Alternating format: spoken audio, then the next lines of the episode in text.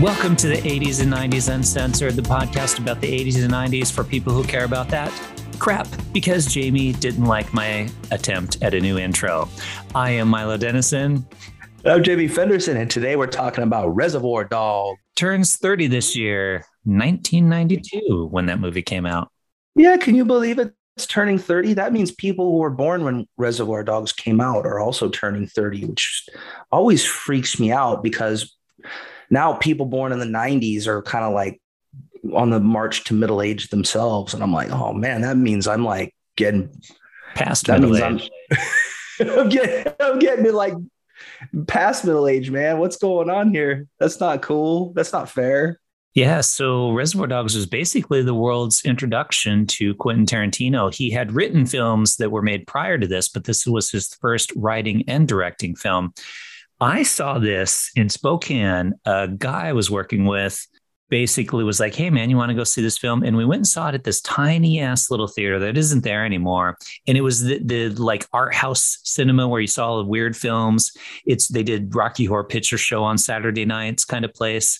And we went there and saw it and was like, dude, this is brilliant. I was an instant fan of Tarantino after watching that and have seen every movie he's done since. Well, I think everybody kind of became a fan of Tarantino because a lot of people, like a lot of directors, have to kind of work up to become kind of famous and good. They have to go through their B movie phase and all of this. But he just bypassed all that and said, here's my movie. And everybody's like, whoa, here's this guy, Quentin Tarantino. He's famous now. On lists of like, you know, top directors who hit it out of the ballpark on their first film, Tarantino's Reservoir Dogs is generally on that list somewhere because of how good of a film it is. You want to give a little summary? Yeah. So if you haven't seen it, what the hell is wrong with you?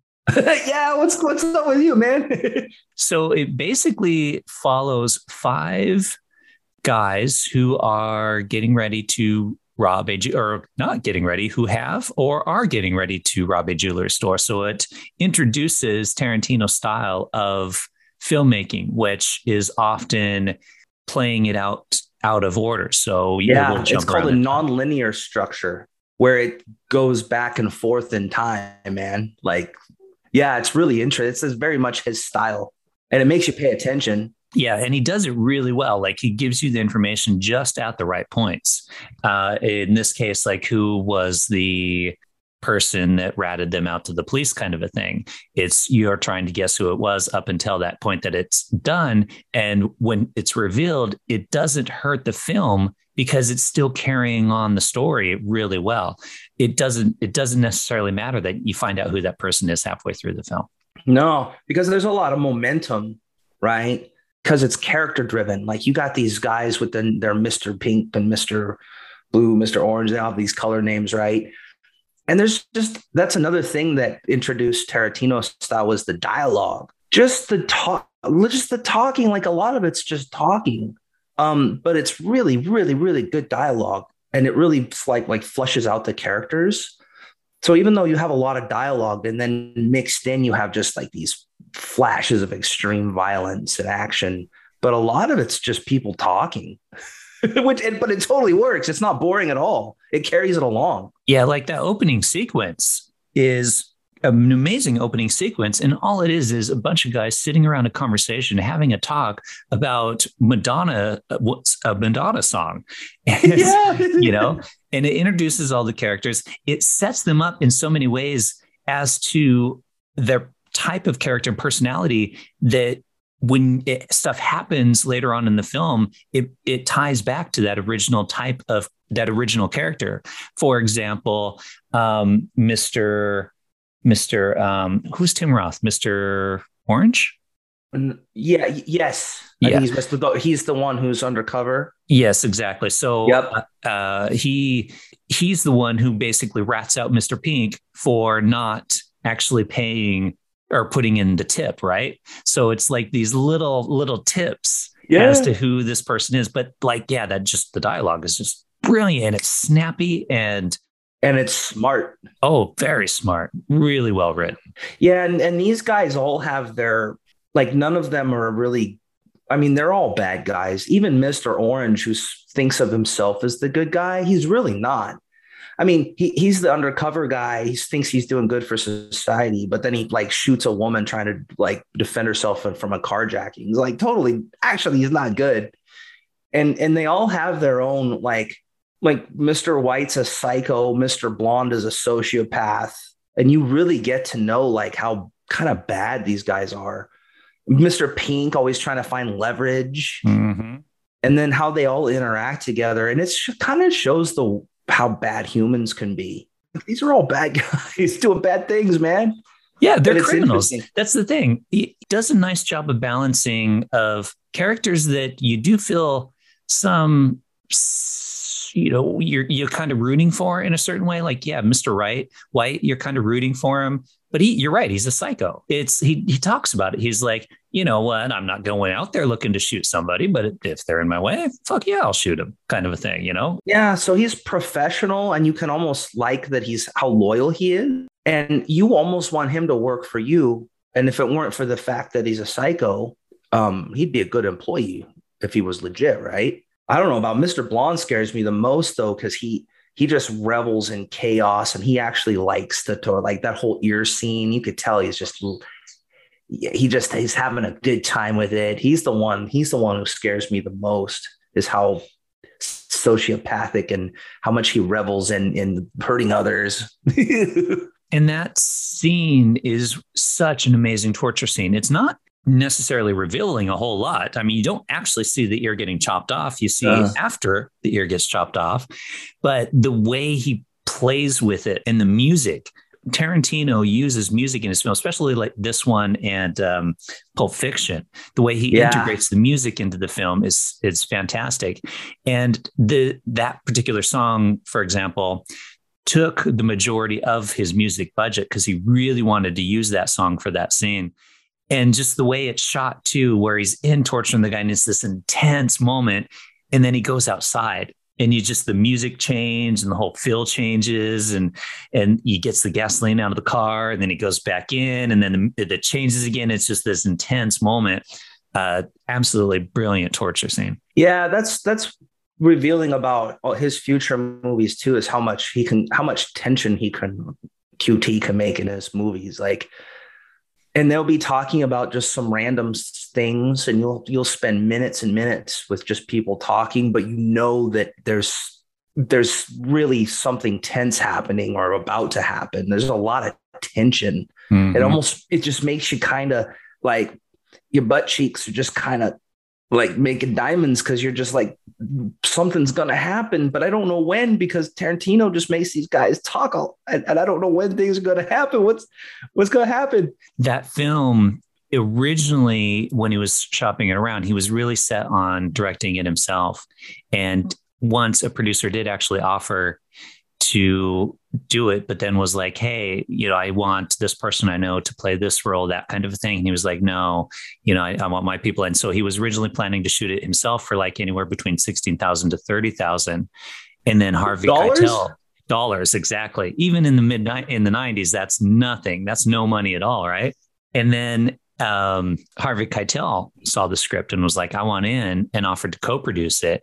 And that's what actually got that budget bumped up to, like, I think 1.5 was actually the final budget, and allowed them to get such talent in regards to the rest of the cast, who all worked for basically scale, you know, minimal income. They used their own suits. The car that's in that scene is actually Mr.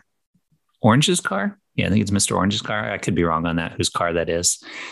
So like, the thing is, like, even the actors brought a lot of their own stuff to that film because they recognized how good of a film it was and wanted to be in it. That's really cool. And I think that's why he's worked with those actors again in the future, because I think he must have built a really good relationship with them for that reason. Yeah, it makes sense. I mean, Samuel L. Jackson actually auditioned for one of the roles in this film, and Tarantino didn't cast him, but of course he kept him in mind and then put him in Pulp Fiction after that. And basically every film he's done since has had Samuel L. Jackson in it. Yeah. To me, it's just interesting because I'll be honest, man, I forgot this was an indie film. because now it's almost like a mainstream thing. But in 92, it totally wasn't, because it went to the Sundance Film Festival, which is where like the indie movies go, right? And a little fact about that. So it was kind of the darling of the 1992 Sundance Film Festival. Like everybody was like, what's this? This is an indie film. This guy Tarantino is the bomb. And it was the talk of the whole thing. But then it didn't win any awards at all. It won 0. What the hell? Too violent, I think. Yeah, I think it really shocked people. Yeah, people walked out, and Tarantino has talked about that in screenings. Like people will get up and walk out at the violence of it. Even Wes Craven found that it was too violent, saying that it glorifies violence, which I don't actually think it does. But whereas Wes Craven's like his films kind of look at the horror and violence, not necessarily glorifying. Yeah. Them. Well, I think Wes Craven especially didn't like the torture scene, right? Yeah. It is pretty violent. Well, all of Tarantino's movies are really violent. But here's the thing. It's like these brief moments of excessive violence, right? So if you take all the violence in his movies, it's probably like 2% of the whole movie. I mean, I don't know the exact ratio, but the total time of violence of that excessive violence is actually small, but it pops out at the right time. Yeah. Because you might have all this dialogue and you start to feel comfortable because you're talking about Madonna and McDonald's or whatever. And then suddenly this like violent thing happens and you're just jerked out of your chair. Like, what the hell? Because he kind of shocks you in that way. So I don't know. Is it gratuitous violence? Is it excessive violence? Maybe. I mean, you could make that case, but I think it's well done for what it's trying to do. I can understand why people have a problem with the violence in his film and films in general, but I think it works. I don't think it necessarily glorifies violence. And I mean, come on, watch half the action films that are made, horror films, like so many films glorify violence or have extreme violence in it. So how is that any worse than that? Other than the fact, I think this is more impactful, which in turn, I think makes this a better film, because you walk out of the cinema thinking, holy crap, that was intense.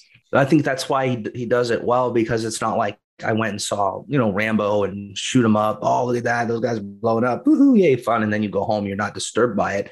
This one, you're kind of a little disturbed by it all, which you should be. Like violence should be disturbing, right? If you're not disturbed from violence, then it's just an action movie. Yeah, I agree. So this whole thing was filmed in a mortuary. Mm-hmm. Did you know that? Yeah, abandoned mortuary. And it was filmed days. In a month. What's basically. That? In a month, basically, as well, like very short period of time for filming. Wow. That's amazing. But I guess it was kind of hard because it was filmed in this kind of enclosed mortuary kind of place in like the middle of summer in LA. And I guess it was just super hot and miserable. So, but maybe that added to it because you kind of see like they're kind of hot. Maybe they look kind of sweaty, like a little bit uncomfortable. Maybe he filmed it that way on purpose. Yeah, I don't know if it was on purpose, but I'm sure it helped. Like, I'm sure it was budgetary related to the fact that he just didn't have the money. It's the same reason why he didn't shoot the actual heist. It's like one of the greatest heist films that doesn't actually show the heist. Yeah. And it's like, that's true. Yeah. Cause he, he didn't really have a lot of money. And so had to kind of focus on what he could do. I was watching an interview with him once, and he talked about this film about like, what would it look like if he shot it now? Because now he could get the money and do it completely differently. And like, what type of a film would he end up with? I'm glad he basically said he never will do it, because it's, it's great the way it is. Yeah, it is. And sometimes when you don't have a lot of money, that's when you kind of make the best movie sometimes. I agree. I think so many films are much better with lower budgets that force them to focus on being a good film versus a film that can just throw money at whatever the hell it wants. Totally. Because you see a lot of these giant mega blockbusters nowadays, and they just throw all this money and special effects and bullshit. And it's tiring. It's like, what if you had like a fraction of your budget? Then you'd have to come up with something a little more original.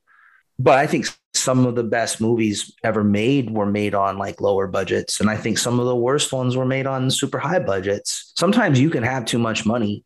It's kind of like if you gave your drunk Uncle Larry like too much money, and he's totally not good with money, and his wife usually controls it and stuff, but then you give him like a whole bunch of money and he goes out on a rampage, and Uncle Larry doesn't need that much money. You just give him a little bit, he's fun, but you give him a whole bunch, he goes on a rampage, and now he's in jail because of all this craziness.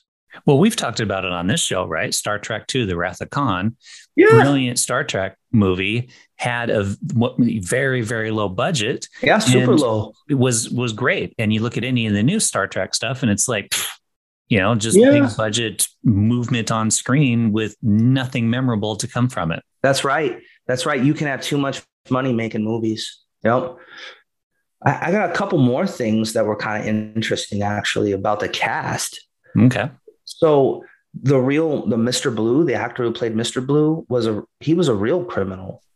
Like he actually spent most of his life in prison, and he was a real bank robber. And he got clean when he was like our age, and he wrote a book called Little Boy Blue. And Quentin Tarantino was a fan and cast him, and that's why they call him Mr. Blue, based on the book the real guy wrote. And his response to this is like, I would never work with these people in real life because I don't know any of them, and wouldn't work in this situation. So yeah. And then Lawrence Turney, the older guy, I guess he in real life he was kind of a handful. He was kind of a crazy alcoholic and couldn't memorize his lines. He was fired the first week, because I guess he got into such a huge argument with Quentin that Quentin fired him, but then brought him back. But then he went out with the cast, you know, sometimes they go out drinking, and he just get super drunk and end up with his pants off in the bar and running from like, and he's kind of an old guy, but you can imagine him like running from the cops pantsless. Got arrested. It sounds like a scene in the movie, but like, I guess that's what was going on in like real life for the guy. Yeah. He's a notorious alcoholic and difficult to work with, famous for basically playing gangster types in films prior to this. Well, maybe he's just method acting. Yeah. And he lived to be 83. You'd think his liver would fail because he's like a heavy drinker and he smokes, and he still lived to be 83. So there's hope for me, I guess. And then one other thing was interesting, the title Reservoir Dogs. How did that come about? There's a couple different stories about how it came about, actually. Yeah, exactly. There's like 6 different stories about and nobody knows like the real one. Yeah. Even Quentin Tarantino has given multiple stories as to how the title came about. Yeah. And I think he's doing that on purpose. Probably. I think he knows why, but I think he's pulling like a Garak where he's just like throwing lies out there to see which one sticks. Yeah. Why not have some fun with it, you know? And then there's a t-shirt that was popular for a while called Who Shot Nice Guy Eddie? And the reason for that is because if you watch the film, when it shows him being shot, it's out of order. And that actually was because the whatever it called, the thing that goes off when you're shot went off at the wrong time, because it was supposed to make sense, but the thing was delayed, so it looked like someone else shot him, who shot him. Well, it was supposed to be like known, they were kind of supposed to have shot each other. That's another Quentin Tarantino thing, is the Mexican standoffs where everybody shoots each other and one guy escapes from it that's hiding. Mm-hmm. he stays out of it. Like Mr. Pink, he was totally like hiding and everybody killed each other and he ran off, but then he ended up getting caught by the cops. He's like, oh, well. But yeah, that's the t-shirt, is like, because they kept it in because he thought, if I keep it in, then there'll be some mystery around like who actually shot him. So I'm going to keep it that way. And it worked because people are like, who shot him? Did he? We did. You watch it multiple. You're like, okay. And the timing. Nope, that doesn't work. So like, How does that work? So there's all these theories about who really shot, who really shot nice guy Eddie. There's the conspiracy theories and stuff around that. So that's why I kind of like Quentin Tarantino too, is like, he'll come up with all these contradictory stories about why he named the movie the title that he did. And he'll keep stuff in there that was a mistake, just to create some mystery. And then the next thing you know, you have T-shirts like, "Who killed Nice Guy Eddie?" Yeah, and it works because it gets people talking about his films. Like he's really brilliant guy. Did you have the soundtrack? We've talked about this in the past, how 90s was a great era for some movie soundtracks. I had this soundtrack and loved it. And it actually was I think it went like platinum. I don't know actually what it went to, but like it sold really, really well. And people were listening to music, like surfer music, that people generally didn't really listen to all that often. Yeah. And it really goes weird with like the tension and violence of this movie is like this kind of 60s surfer music. And I think he used that sense. I was thinking, because the 90s had a lot of these kind of really good transgressive independent films, right? It was a good era for independent films, yeah. And I think, I don't know if this movie kicked that off, but it seems like it cemented that kind of gritty, transgressive, independent film as a thing in the 90s. I think this movie maybe set the stage for that. Could be. I wrote a feature-length film script, heavily inspired by Quentin Tarantino style in regards to the fact that it's out of order. The first scene involves somebody getting shot. It's very heavily influenced by Tarantino. Well, you ought to send it to him, man. I should be like, dude, you inspired me to write this when I was in my 20s. Yeah, send it to him. And then it'll remind him of like his time in the 90s, because it'll be from you in the 90s. Yeah. And then he'll make that shit and you'll get some royalties. And then we'll fund the 80s and 90s Uncensored. Like, we'll get some special effects in here and we'll make it suck because we got too much money now. One of those sound effects machines that we can just tap every once in a while to like make noises. Yeah. Yeah, let's go. Bing, pew, pew. Yeah. But there it is. That's if you haven't seen it, like I don't know where you've been, but this is a great movie. And again, he didn't have to make a gradual career. Like, he blew it out of the water with this one, and then he's been doing it ever since. So good job, Quentin. Totally, dude. Good job. We're fans. Love it. I think you should look at Milo's script now that we've check him out your ass so much. Shoot me an email, Quentin. I'll because we know you listen. We know you listen, dude. Hey, of course you do. You know you're listening right now, Quentin Tarantino. Sitting there you get up on Monday mornings and you got shit to do, but you're like, "God, listen, my 80s, 90s Uncensored first." I know you do. He's got a kid now, so he takes the kid in the stroller for a little walk. And he listens to it on his iPod. Puts it on his iPod and listens to us. Absolutely. Yeah. So, hey, we know you do. You don't have to hide from us anymore, Quentin. Send us... shoot me an email, so I have your email address or message. Yeah. I'll send you my script. Or we got a contact form on the 80sand90s.com, or go to Twitter, the 80sand90s.com, and because we know you probably follow us there under some pseudonym, and just give us a message. Send us a DM and we'll send you Milo's script, which means direct message. Yeah, it does.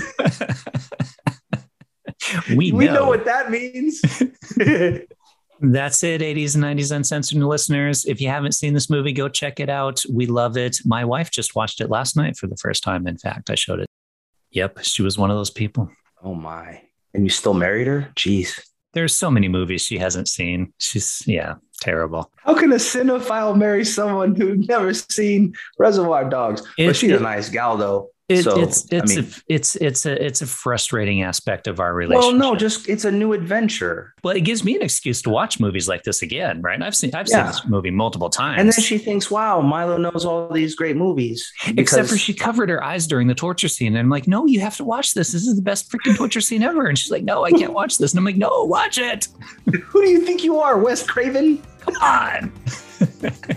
But yeah, I guess at least she didn't walk out. Anyway, 80s and 90s Uncensored listeners, she didn't walk out, but we did. And we are out of here like Mr. Pink, the only one smart enough to duck and make a run for it. Goodbye. Yeah, you did. Although we got caught. He did at the end. You're like, Mr. Pink, he's the one. But no, he didn't think about, hey, maybe the cops will kind of arrest me for doing really bad things. Should have went out the back door, man. Yeah. Now it's prison love for the rest of your life. Bend over, Red Rover. More backdoor action, but this time he's getting it in the back door. Yeah, he is.